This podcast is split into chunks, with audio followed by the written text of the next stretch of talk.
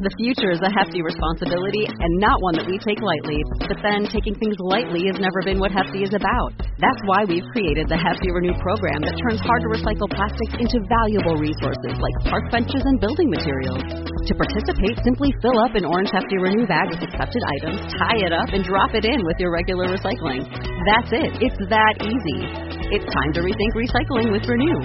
Particular valued resources may vary by geography. More info available at heftyrenew.com. For the ones who get it done, the most important part is the one you need now. And the best partner is the one who can deliver. That's why millions of maintenance and repair pros trust Grainger, because we have professional grade supplies for every industry, even hard to find products. And we have same day pickup and next day delivery on most orders. But most importantly, we have an unwavering commitment to help keep you up and running. Call, clickgrainger.com, or just stop by. Grainger, for the ones who get it done. Hi, this is Greg Kihlstrom.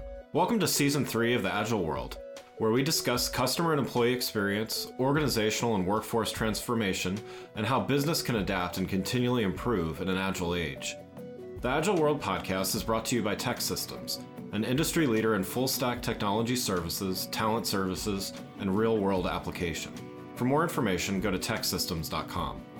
To read more about the topics discussed in this show, you can go to my website at theagile.world and read my latest articles or get a copy of my latest book, The Agile Workforce, now available on Amazon and other retailers. My name is Greg Kihlstrom, and I'm the host of the Agile World podcast. I'm excited to introduce part two of a special three part series about the talent strategies required to address the looming skills gap, build the future workforce, and accelerate transformation. This series is brought to you by TEKsystems, an industry leader in full stack technology services, talent services, and real world application. To help me discuss this topic, I'd like to welcome Lauren Kolodrubetz, Executive Director of Diversity Marketplace Solutions at TEKsystems. Lauren, uh, why don't you uh, first tell me a little bit about your background and what you do at TEKsystems? Awesome. Hi, Greg. Thanks for having me on today. As you said, uh, I lead our marketplace diversity strategy here at TEKsystems. I'm based in Denver, Colorado, so avid fan of the outdoors. And I've been with TEKsystems for almost 10 years. I started my career in recruiting and sales, and for the past four years, I've been in a sales leadership capacity. Throughout my career, I've been really passionate about creating a more inclusive and equitable workforce at TEKsystems and for the customers that I've supported. That led me to stand up our marketplace diversity division earlier this year. So, TEKsystems has a three prong approach to diversity, equity, and inclusion workforce, um, really about the people, workplace about the inclusive experience of the people and marketplace helping our customers advance their DE and I goals.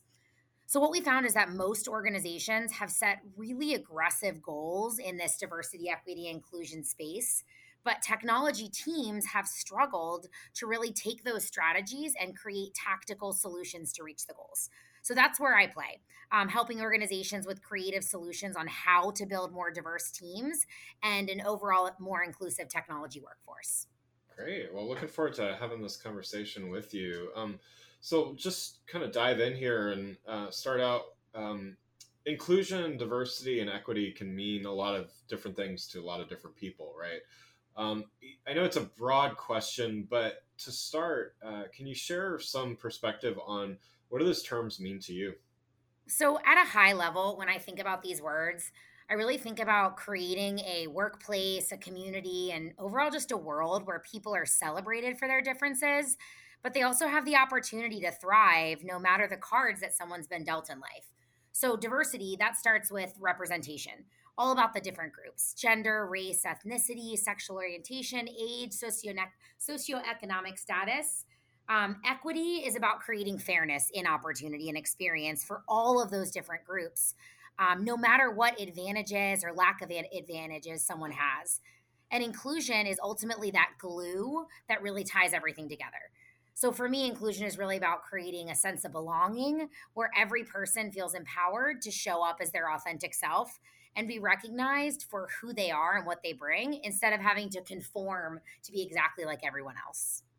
So, equity in theory is relatively simple, but could you talk about what equity should look like in practice in the workplace? Yeah, for for equity to be successful in the workplace, I think what's really key is that it's not a one size fits all model. If you try to give every person the exact same thing in the workplace, you're actually going to end up promoting a lot of the inequalities that exist in a current system. So, the people that have advantages, like something simple as working right next door to your boss, are going to continue to benefit if everyone has the exact same thing. So, really, what companies um, should look to create is systems that remove biases from the hiring, retention, collaboration, and promotion processes. Um, leaders need to have these specific processes so that people can have access that may not have access already. So, I'll give you an example. At TEK, we created this transparency of opportunity process for all leadership jobs so that potential candidates can be visible, so that every person that's being interviewed, you make sure there's a diverse panel, that you're really thinking about outside the box. And it's been really effective with helping um, to promote more diversity. But in addition to systems like this, uh, companies really need to work with individuals in small targeted groups, um, specifically people that are underrepresented for one on one coaching. So you kind of have that balance of the big systems, the individual attention, because just one size fits all isn't going to work. I try to simplify it a little bit by saying, like, it's about process, it's about transparency, it's about openness, and ultimately it's about communication. What are some of the reasons that companies tend to struggle with creating equity in the workplace? I think you did a, on the last question when you talked about um, that equity is simple. Um, that's definitely true. But when I think about the impl- implementation here, that's where it gets really complex. And I think where that starts is usually over a confusion of the terms of equity versus equality. The words come up together all the time. And when you think of equality, it means that every single person gets the exact same thing. When you think about equity, it means that people are treated fairly. So, in a lot of different organizations, discussions around equity get stuck because companies are actually seeking for equality. They're trying to make every person in process equal. The problem is that not every person has the same advantages in work and life um, where equality could be really effective. So I think about an, a really easy example for a lot of people to understand is when you talk about someone that is physically handicapped, let's just talk about someone that is deaf um, versus someone that is able bodied, fully able bodied. So you think about that deaf individual, most people would agree that they don't have the same advantages at work that every single person has. Um, I think about just us. We're recording a podcast today. Like they they couldn't listen to the podcast the exact same way. So when you think about equity, the goal is not that I, as an able-bodied person, and this uh, handicapped individual need to have the exact same thing. Um, but a lot of organizations get stuck in trying to do the same in tr- instead of trying to create fairness so that that individual could have the same access to trainings, tools, and experiences that someone who's able bodied um, does. Yeah. And I think that's where it's really challenging, is because companies struggle and how do you build that fairness um, because it's not as simple as just give everyone the same thing. So I think that's where a lot of things get uh, really stuck. But you know that if you do it really well, you're not only going to have happy employees, you're going to have a lot of different perspectives that ultimately are brought to the table in an organization. Moving to diversity in in the workplace, I mean, you know, there's countless studies that show more diverse companies, whether it's leadership teams or or the workforce, have have um, advantages, but you know what are what are some of the barriers to increasing this? You know if um, despite some of the the findings why aren't companies making more progress in in increasing diversity in, in the technology profession? Well it's definitely not for a lack of caring or a lack of effort. Um, a lot of organizations like you said they're committed. People know it's beneficial um, but i think there's a couple for me there's a couple key barriers that i talk with a lot of individuals about. And the first one um, is really about that technology talent gap. So, IT unemployment has stayed below 2% since the second quarter of this year. And the Bureau of Labor Statistics, they've talked about the IT profession's growth 14% over 10 years. That's double the national average. Some skills are even higher than that. And then you add in the remote job component. Um, the remote jobs have increased 178% in IT since the start of the pandemic. So it just means that finding people is nearly impossible today in technology. And then you add in, I'd like to find diverse candidates, people from underrepresented groups at the same time. And it is just really, really challenging. Um, a lot of people don't think about the fact that in IT, there's around only 40% minorities, 26% women. So just limited supply, high demand is the first barrier. The second one, Greg, that I think a lot about is really about like the current hiring models um, that plays a really big role. Um, a lot of organizations they lever recruiters and HR, um, empower technology managers and leaders to find talent. Um, but when a position opens, the leaders that are hiring are really thinking, I care about diversity, but I need to move really quickly. So they say, Hey, HR recruiters, can you help us find diverse candidates? Um, without necessarily looking at, hey, what's that job profile? What are the hiring processes? What's the interview panel um, going to look like? And whether you and I like it or not, uh, unconscious bias tends to play a role. We are going to hire people that are like us, especially when we have to move quickly. So I think it's really about people have great intentions.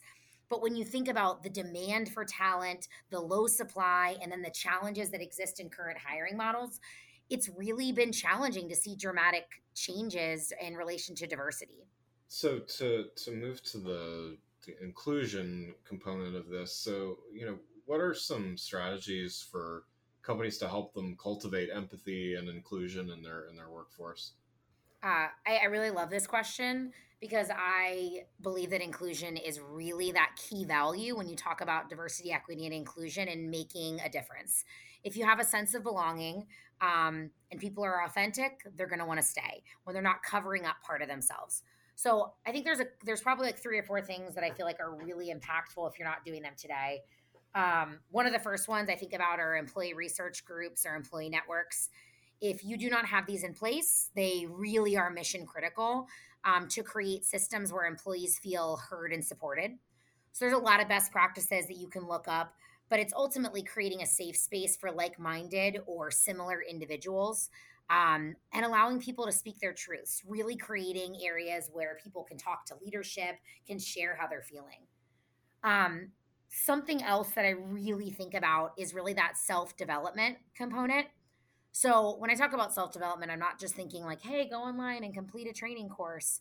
Um, I'm thinking about um, opportunities where people can really focus on understanding themselves, understanding what are their values, who they are, where are they trying to get. Um, because if people understand themselves and how they're motivated, they're going to be able to show up in that authentic way. So we've done some workshops before around like building your brand at work, understanding your purpose, mapping out your journey line, just really investing in people in that kind of way. Um, two other things that I just want to highlight briefly one would be creating a formal um, place for conversation. So, thinking about training and allowing people to talk through those types of trainings and really um, feel comfortable understanding the concepts. And lastly, is leadership. Maybe the most important uh, because if leaders don't understand why it's important to be empathetic and inclusive and how to do it effectively, it's going to be really hard to make lasting change. Yeah, and uh, kind of along those lines, um, you know, why do you think that diverse candidates tend to drop out of the technology pipeline as their careers progress? So, you know, not even necessarily getting to the, those leadership positions where then they could influence more decisions. Yeah, 100%. It ties directly into the leadership component because leaderships play such a big role. Um, and what you're talking about, it's not just a problem in technology um, it's really a problem throughout the larger workforce. And I think the challenges and why people drop out really ties a lot into that leadership. Um, two things representation and access.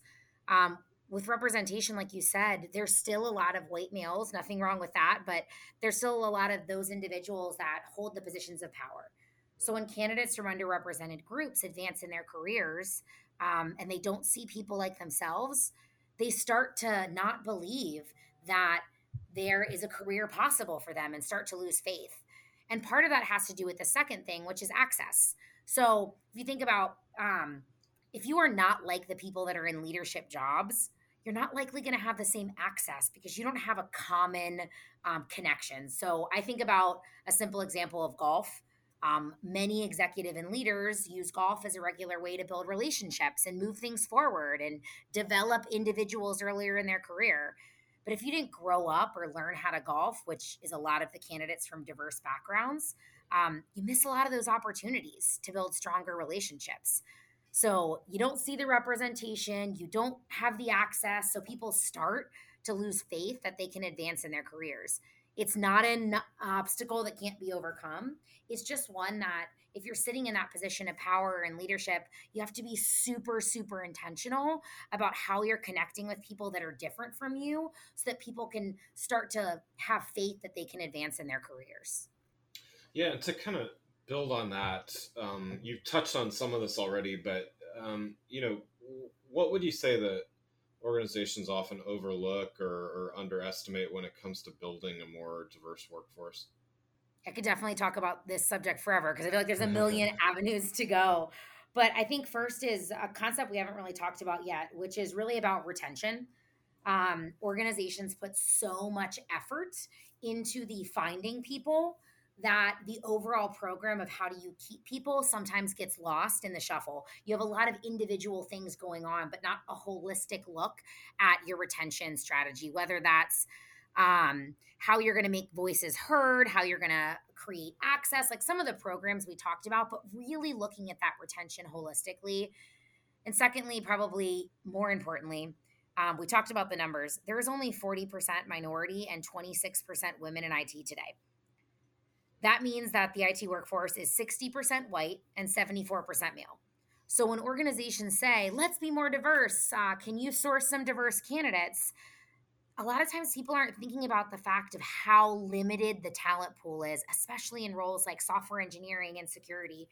So if organizations are really committed to building more diverse workforces, they have to look at creative solutions like early talent upskilling programs to really start to build that talent instead of just fishing in the same pond um, that's really competitive.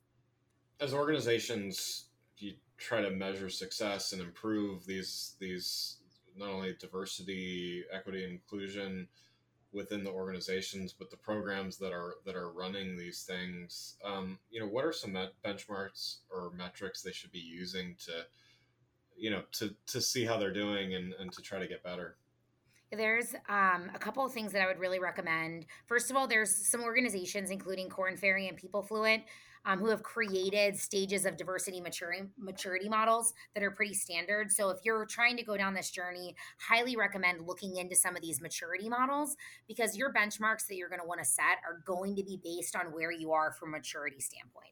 You got to start somewhere and then you advance um, on the progression.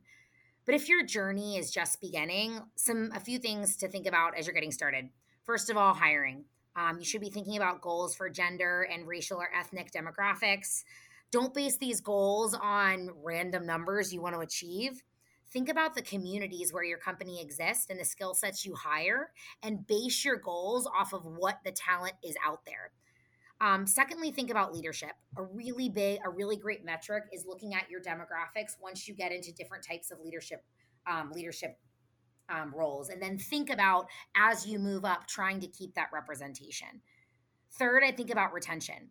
Um, all organizations track their retention, but really start to look at your rep- your retention not just in one specific group, um, but across different demographics and really try to make sure those underrepresented groups match the retention rates of the majority. If you're further along your progression, um, the last thing I would really be thinking about is more about inclusion. Um, one great thing is when you start to look at leaders and create some metrics for inclusion for the leaders.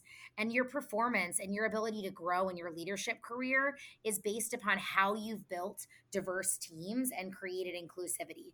But that's something you're going to want to think about once you already have those baseline metrics in place. Well, I know we've talked about a lot of a lot of different aspects of this, but um, just want to ask you: Do you have any other advice or recommendations for organizations to consider with regards to their inclusion, diversity, or equity programs? I know we talked a lot about the challenges today on the podcast. So um, I do want to say that despite all these challenges, making real change in DE&I and technology is very possible.